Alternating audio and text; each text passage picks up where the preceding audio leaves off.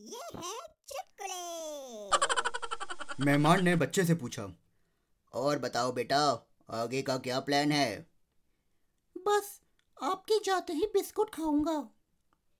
क्योंकि नमकीन तो आपने छोड़ी नहीं है।